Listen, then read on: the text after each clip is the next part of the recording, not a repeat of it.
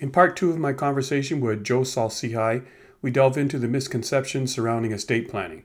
Joe's going to share some really funny anecdotes and practical insights from his book, Stacked Your Super Serious Guide to Modern Money Management, co authored with Emily Guy Birken. You're also going to learn some crucial components of estate planning, the importance of choosing the right executor, and the potential pitfalls to avoid. So, whether you're a novice or you have some experience in financial matters, this episode offers some valuable advice for anyone interested in securing their financial legacy. This is the Executor Help Podcast, the show for people who want the sense of security knowing all their affairs are in order. Avoid the stress and anxiety of what could happen to your estate, to your assets, and to your family when you're no longer here. Now, here's your host, David Edey. In your opinion, how crucial is estate planning and what are some of the common misconceptions when people start thinking about this area of financial management? I know in the book you call it estate planning the final frontier. Why is that? Yeah. Well, it's a final frontier because I don't know about if you know this, David, but none of us gets out of here alive. So it truly is. Wow. Okay. That's shocking. Because usually I just say spoiler alert, but well, you've come in from a different angle. So what you're saying is we're all going to die at some point. Is that what you're saying? Yes. And oh. It, I know, shock, right? And guess what? The other the other piece, the other piece of this is you already have an estate plan without doing one. I know people like I can put this off. I can put this off. Well, guess what? There is good news. You have an estate plan. The government has made it for you. And I encourage you to go look at the government's estate plan for you. By the way, you also have a prenuptial agreement. And for anybody that's been divorced and didn't have a prenup, tell me how that went. There's this guy. Are you familiar, David, with Dr. Phil, the yes. the, the, popular talk show go guy? I'll, yes, I'll do yes, a doc. I'll, I'll, I'll do a Dr. Phil. How's that working for you? Right. I was about to say that. You stole. I was going to say. so because I thought you were going to say if you a pancake has two sides, if you flip one, it's on the other side or something like that. But you stole the one I was going to say. How's that working for you? Go ahead. Yeah. So so it's already it's already set up, and once you know how bad it is, you realize how urgent it is that you do it now. And back to our our friend Tiffany Aliche, the Budgetnista story, you just never know when it's going to hit. And so, what you know, Emily and I write jokingly at the beginning of the, these chapters, and and this book is a amalgamation of two things. It's the Cub Scout Wolf Guide, the the the Cub Scouts, meets the Hardy Boys Detective Manual, which was a book I carried around when I was in fourth grade because it was written with the help of a real FBI agent. And that was really cool. And I thought, this is legit, right? This is these are legitimate steps. So I wanted a book that was campy like that, but about money for adults. So we begin every every chapter, which we call achievements, every achievement with the things you're going to need. And the first thing I talk about, David, here is you need a crystal ball because frankly with estate planning if you got a crystal ball just do this a few days before something bad happens and you don't got to worry about it until then. You're good. There you go. Absolutely but if you, do, but if you don't have the crystal ball like tiffany didn't on that day when her husband was 41 years old you probably should do it now because the one the government has free is not that great. The writing process between you and emily. Now i've written a book i wrote mine during covid by myself got up every morning six o'clock and i wrote the two of you in terms of the humor and everything that you're trying to pack in what was the writing process between the two of you? There's got to be stuff that didn't make it into the book but you guys also had to have been laughing the whole time. The particular it comes, on, it comes out on the pages uh, thank you. I never get to talk about this enough because I truly enjoyed it. I heard from a lot of authors, you know, what a painful process it was and a difficult birth. Hey, hey, hey. this was super fun, David. It was super fun. Uh, once we got writing, we uh, I would try to write two thousand words a day, four days a week, and um, and I would I, uh, I we we started off with an outline I took half the chapters where I felt strongest. Emily took the other half where she felt strongest. We both had one goal because I know Emily, Emily's claim to fame, she's written five books before this. Her biggest one is the five years before you retire. She knows all the estate planning stuff. Her dad was a financial planner. She's, you know, been well published by some of the biggest publications out there. So we both know our stuff. So we had one mission besides make sure we get the facts right, which was my goal was to make Emily laugh. I didn't care about anybody else. I was just trying to startle Emily and make her laugh. And she was trying to do the same with me, she told me later. So she would send her chapters to me for editing. I would send mine to her, A, to edit it and B, to smooth it out. Because there's things where where I would write them and it definitely sounds like Joe. There's stuff she would write that would sound like Emily. And while in some places you get that, we wanted it to truly feel like it was co-authored. And so we smoothed out the rough patches. And it's funny there's some dick jokes in this book. I didn't write any of them. And yet, if you knew me and you knew Emily, you would think that I wrote all of those. I didn't write one of them. Emily wrote every single one. And yet I'm the one that gets accused of writing those. So, okay. Well, that's quite the process. Okay.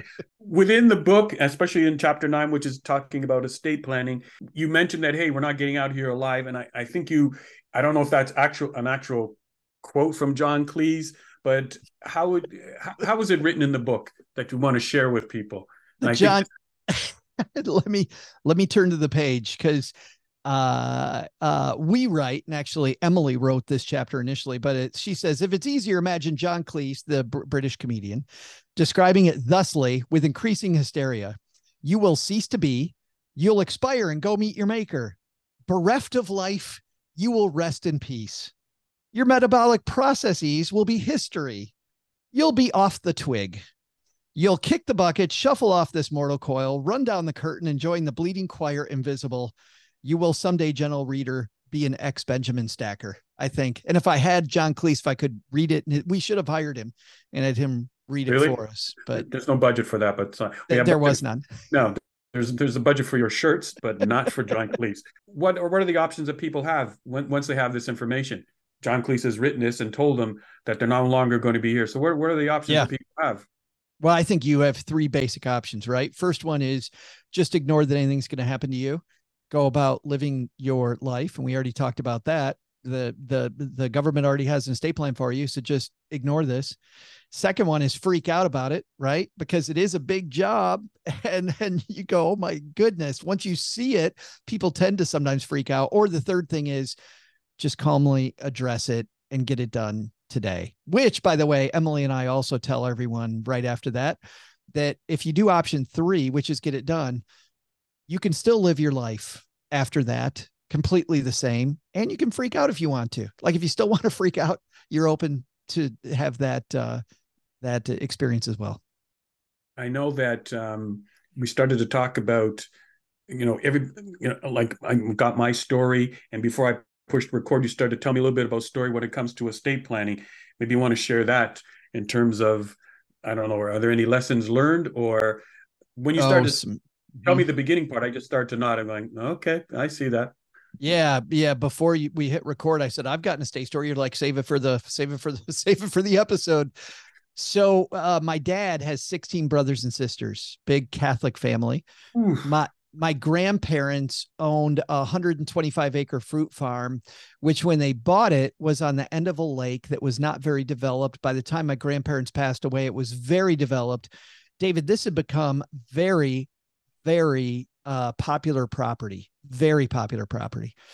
When I would go around the the Kalamazoo, Michigan area, which is where I grew up, and I would uh, uh I ran track in college and ran in high school and uh, cross country. And when I when I would go to meets, people would always come up to me and go, "Oh, you're from the blueberry people," because it was a blueberry apple farm, but mostly known for the blueberries. So uh, I was, you know, the blueberry kid in high school. Uh, when my grandmother died, my my grandmother died maybe five years after my grandfather died. The farm the while my grandparents were alive, they tried to decide what to do with the farm between the 17 kids. Some kids offered to buy it and and they talked about getting three appraisals and taking the middle one, you know, these fair ways to buy it. They could never agree. So my grandmother did what I thought was the right thing and she in her estate documents told the executor, the oldest child, my aunt Mary, said you are instructed to sell the farm the second I pass away. When I pass away, put the farm up for sale, period. At full stop, no question. Nobody can agree. So we're going to put it because it, David, it was super valuable land, right? And if Yeah, we put it up for sale, what my grandma said, what my grandma thought was if I put it up for sale, one of the kids wants it, they can still buy it. But they had the opportunity ahead of time to buy it on a closed environment and nobody nobody could step up and they just kept infighting. So my grandma shut it down and said sell it right away. Well my aunt mary did what i saw as a financial advisor. I saw executors do all the time which was take my grandmother's explicit wishes and because she wanted to be quote nice to everybody threw them in the trash and had a family meeting. And david you know how that family meeting went it went the way it did while my grandmother was alive. They couldn't decide. I had these two uncles who said, "No, there's there are land there's land there where we like to hunt. We go deer hunting there. It's a 125 acre fruit farm. Do you know what the what the taxes are just on the holding cost on that land?" And now it's a non-working farm. My dad stepped up and another uncle stepped up and they said, "We would work the farm." these other relatives go no no no you're not getting all those profits. You're not you're you're not taking advantage it's not your land. You're not taking advantage of that. So all of this fruit goes to seed.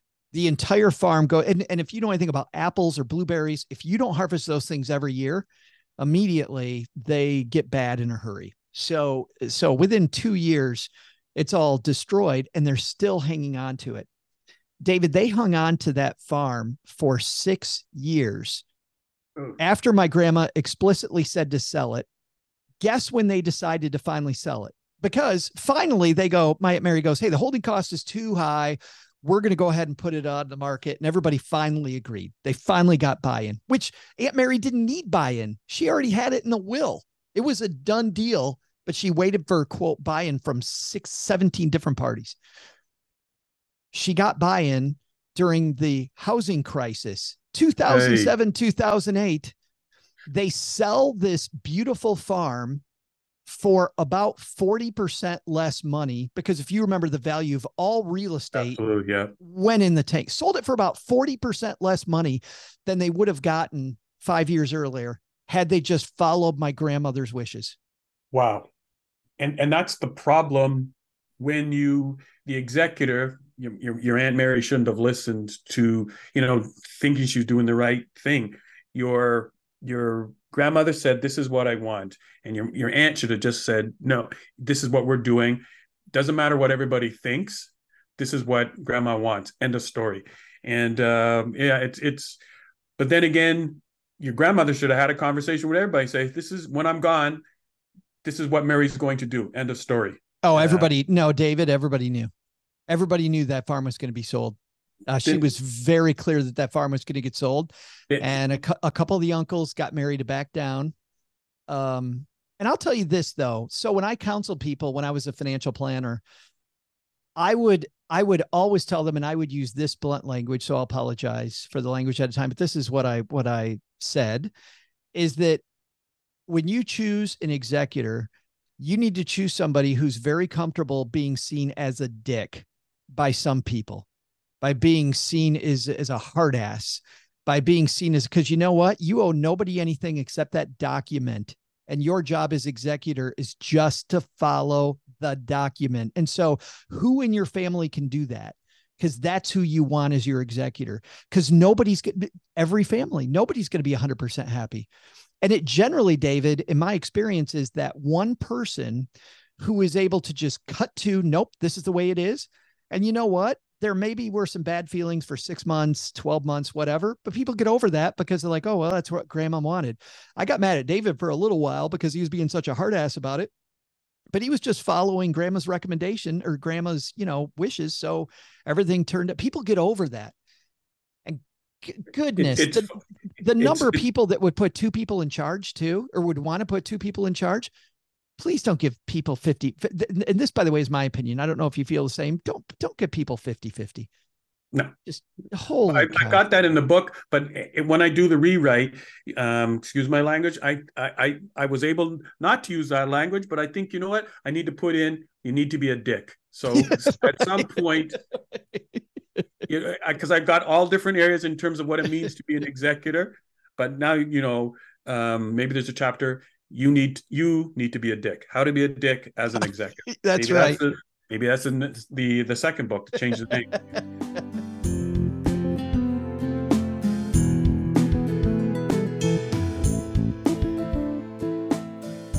as the executor and the whole area of estate planning, you say that think of your estate planning as sort of a Thanksgiving Day table. So, what makes up your Thanksgiving Day table when it comes to estate planning?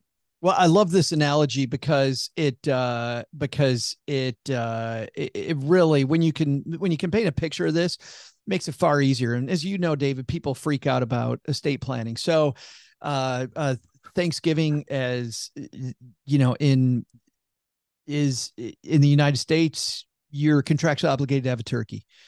So the turkey In is Canada the, too.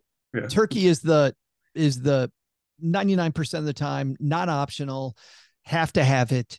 It's the centerpiece of thanksgiving. So you have a turkey then. The turkey is the will. The will is the centerpiece that you have to have in your estate plan period. Everything else revolves around that. Now you've got some you've got some other documents. You've got the you've got the uh, durable power of attorney the healthcare power of attorney those might be emily calls those the stuffing You've got the uh, green beans. I love the green beans, by the way. Uh, she calls that the letter of intent, but Emily says eh, if there's no letter of intent, people don't often notice. Uh, eh, eh, uh, you'll have the you'll have the living will or the the the the, the patient advocate uh, directive. That'll be yeah, that'll be like the uh, mashed potatoes. She calls it. You've kind of got to have the mashed potatoes if you're going to have the turkey, right? Yeah. what I love though, she calls the, the the trust the cranberry sauce. And what I love about this analogy is I freaking hate cranberry sauce. And she's like, listen, some people love the cranberry sauce, some people hate the cranberry sauce. But the cranberry sauce comes in all kinds of different varieties. People make it a different way. And even people that love cranberry sauce like all kinds of different ones. Trust work is really, really important for very specific circumstances and by the way for probably more people than than than we probably think so maybe you should eat your cranberries but um but yeah, I, you should eat your cranberries. I, I see that. I, I, I see the analogy. I'm not big on the turkey, but I, I see where we're we're heading with that. So, with the with the will being the centerpiece of the of of the Thanksgiving Day table, the will is that centerpiece. And I know your mom. I, I don't want to leave your mom out. Sounds like a great lady. I don't want to leave her out. She shares um talks about the different ways you can have a will uh, and getting an estate attorney. Can you share that? yeah it was pretty funny in the book uh my my mom has a sassy take on lots of these and she definitely has one about estate planning and her thing is is that you know what uh, there are lots of cost cutting ways to get this done which is pretty cool. A lot of fintech companies that come out david that you know and, and i know uh, that do a will that looks and smells and breathes a lot like a will that you will pay a bunch of money for or even frankly a trust that you would pay a bunch of money for. And at at the surface level to me that seems pretty good. And a mom she says that seems pretty good. If i can get the same thing i would pay an attorney for and that uh uh i, I got to pay nothing for? The job absolutely done. fantastic. Yes but then i think about you know uh, uh, cousin eunice who has had three different husbands and the second one has three kids and she loves those kids but it's going to be uh, an estate planning hell. Well for her especially but i frankly think even more than mom does that part of the estate planning process for me is that your family's going to seek out an attorney no matter what happens when you pass away. And you've got two choices. They can go out on their own, they can pick one, or you can prepay ahead of time to know exactly who they're because because if you get yours done by a certain person, there's a 99% chance the average family is going to go directly back to that person. So to find somebody that you know, that you trust, that can guide your family ahead of time especially if it's complicated, but even if it's not complicated, I prefer to pay an attorney to do it, full well knowing. And this is what I like about mom's point, David full well knowing that you could have done it for free. And over the short term, it would have been a lot less expensive. I think there's short term and obvious, and there's long term and not so obvious.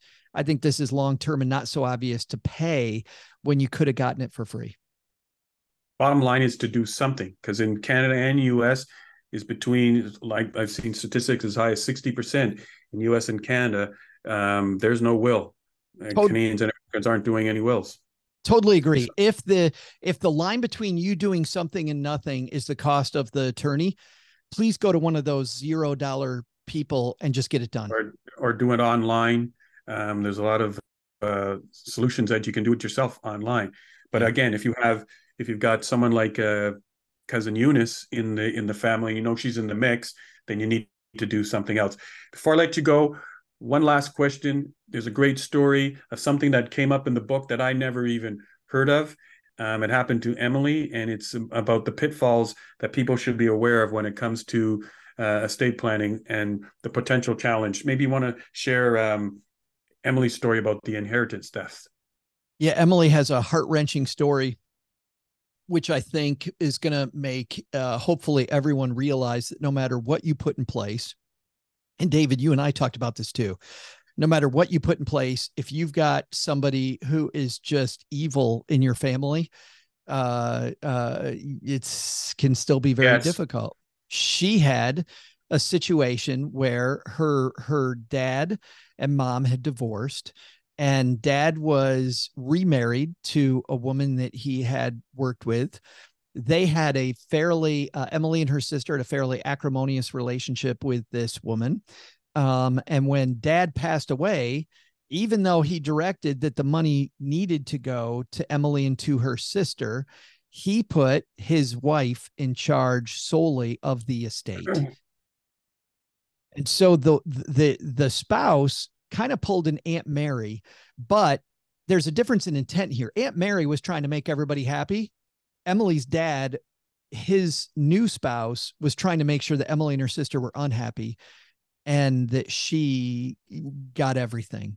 And so she put all she she she just stole the money, daring them to sue her. They ended up having to sue her and it was this long contentious battle because the the the the new spouse was just going to fight it and fight it and fight it and i think frankly david and emily think so too she'd already spent the money she had spent the money she was supposed to give to them. So she cautions wow. you on putting, you know, where I said, don't make things 50 50, having a checks and balances system where there are people to oversee people sometimes is a great thing. And I'll give you an analogy of this, especially if you have kids in the mix, as an example, having a conservator, somebody who's in charge of the money for the kids and somebody who's the guardian for your kids when you pass away can be a good idea because yeah. we, have all seen these stories you know the cinderella story right? The dad passes away the kid goes to the new stepmom all of a sudden or the, the the new quote guardian and they're blowing through all the money you know as fast as they can and really don't care about the kid as much as they pretended to. That having those as two separate people can be a good checks and balance. Um, now realize these people are never going to like each other one person's job is to hold the other person accountable. The other person is gonna it's gonna yeah. drive them crazy because they got to beg for every dollar they get. So watch out for what you do. But depending on the situation, making sure you have a check and balance so that you don't have the Emily situation, uh, I think is super important. Yeah. Ooh, Joe, we spend a lot of time together here. How can more people uh, get more of Joe Sehy? Uh, I thought. How do they do? How do they do that? They're probably saying, "Oh my God, David, you and Joe have been talking. How do we get more of this guy?" If, if if there were only a podcast where you could find great guests like David on our show telling uh, horrific stories like David's story and giving people great lessons while at the same time having a lot of laughs every Monday, Wednesday, Friday is the Stacking Benjamin show. We call it the greatest money show on earth because as you know, David, it's a total circus. It's meant to be a variety show. We have mentors every Monday, Wednesday, like you come on and share great strategies and tips with our stackers. On Friday, we have a roundtable discussion between uh, some of the the the the biggest and brightest names in personal finance. Uh, Paula Pant and Len Penzo are our are on our show every week, and and um, and when they take breaks, we have other wonderful people on. Which leads me, David, to we got to have you on our roundtable soon. We got to get you back. I'd look forward to that. Uh, is it everything's going to take place in your mom's basement? Absolutely, hundred percent. Can I'm in Montreal? Would you like me to bring some Montreal bagels and uh, lox? Maybe I'll bring a little local delicacy to, to, to you know jazz things up. Just throwing ideas out. Let's let's step it up, David. I got to tell you, one of my personal favorite mentors we've had come to the basement is a guy named Daniel Lamarre, who was mm-hmm. the CEO of Cirque du Soleil, which is in your backyard. So I want you to bring Cirque du Soleil with you down to speaking which one? Because I've seen enough Cirque du Soleils in my life. Don't get me started on them. They're, Just they're... bring any you want. Just bring which, the circus with you, David. Sure, that I, I appreciate. It. Joe, uh, Saul, Sehy. I appreciate you. I appreciate you um, being on the show.